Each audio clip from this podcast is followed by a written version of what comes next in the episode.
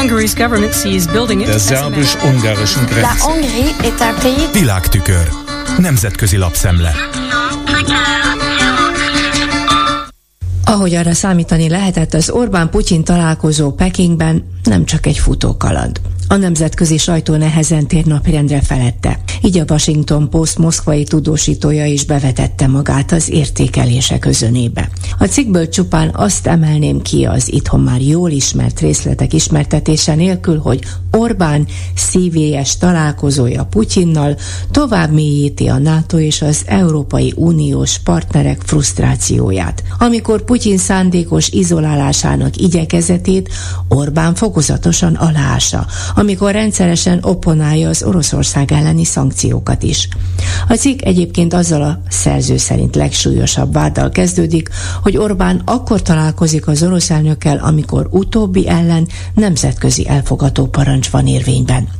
Megadja rá a magyarázatot is, emlékeztetve arra, hogy Magyarország jó előre közölte, nem fogja letartóztatni Putyint, annak ellenére sem, hogy hazánk aláírta a Nemzetközi Büntetőbíróság római statútumát. Azaz alkalomattán ki kellene szolgáltatni a Putyint. A Washington Posttal szemben az időnként szélsőségbe hajló jobboldali Washington Times is ritka és meglepő találkozónak minősíti, hogy milyen körülmények között tárgyalt Putyin egy uniós tagország vezetőjével. Ezek szerint még az ő gyomruk sem vette be azt, amit láttak. Nem csoda, hogy roppant szűkszavú a beszámoló. És azt emeli ki leginkább, a találkozót értékelve, hogy Orbán az Európai Uniót és a szankcióit hibáztatta azért, amit most az orosz-magyar kapcsolatok kénytelenek elszenvedni. Az észt kormányfő Kaja Kalas Párizsban elejtett megjegyzése is futott egyet a hírfolyamban.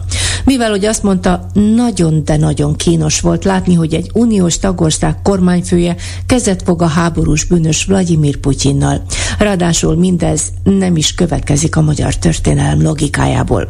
Olvashatjuk a Wisconsin állambeli W H B L rádió portáján. És rögtön emlékeztet is arra, hogy az ötvenhatos forradalom leverésekor, amikor tankokkal vonultak be Budapestre a szovjetek, kétezer-hatszázan vesztették életüket, hatszáz szovjet katonát is megöltek az utcai harcokban. A Reuters ennek kapcsán megjegyzi, hogy még szorosabb kapcsolatot akar kiépíteni Putyinnal Orbán, és minden bizonnyal ő lesz az egyetlen a huszonhét tagország közül, amelyik nem fogja megszavazni decemberben Ukrajna uniós tagfelvételi tárgyalásainak a megkezdését.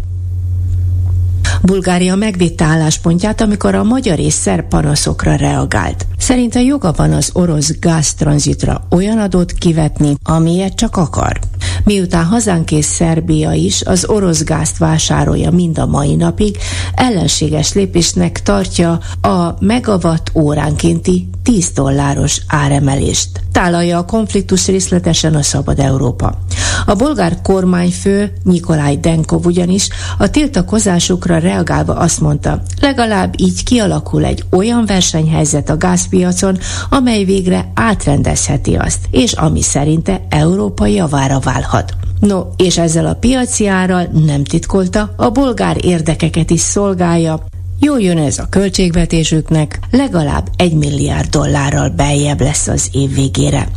Beszállt a vitába a bolgár pénzügyminiszter is, aki a Financial Timesnak elmondta, hogy nem az volt a céljuk, hogy az említett két ország számára drágábban adják a gázt, hanem az, hogy ezzel kevésbé profitábilissá tegye a Bulgárián keresztül történő gázszállítást az oroszok számára.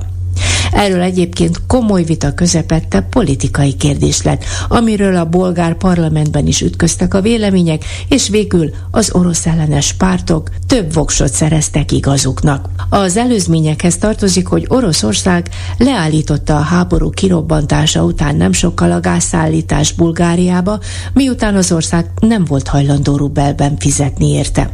De abba belement, hogy a Gazprom a területén átszállíthassa a gázt a két legnagyobb oroszbarát országnak, Szerbiának és Magyarországnak. Szijjártó Péter és szerb kollégája megtorló lépéseket helyezett kilátásba. Az orosz TASZ hírügynökség viszont lehozta, hogy ezt a problémát Putyin és Orbán megtárgyalták Pekingben ominózus találkozójukon. Ennek eredményét azonban nem tudjuk. A Románia Insider pedig azt írja, hogy az o té pé egyáltalán nem örül annak, hogy ottani fiókjára nem igazán kedvező ajánlatot tett a Banca Transilvania. Majd ezt túllicitálva a Raiffeisen Bank Románia sem.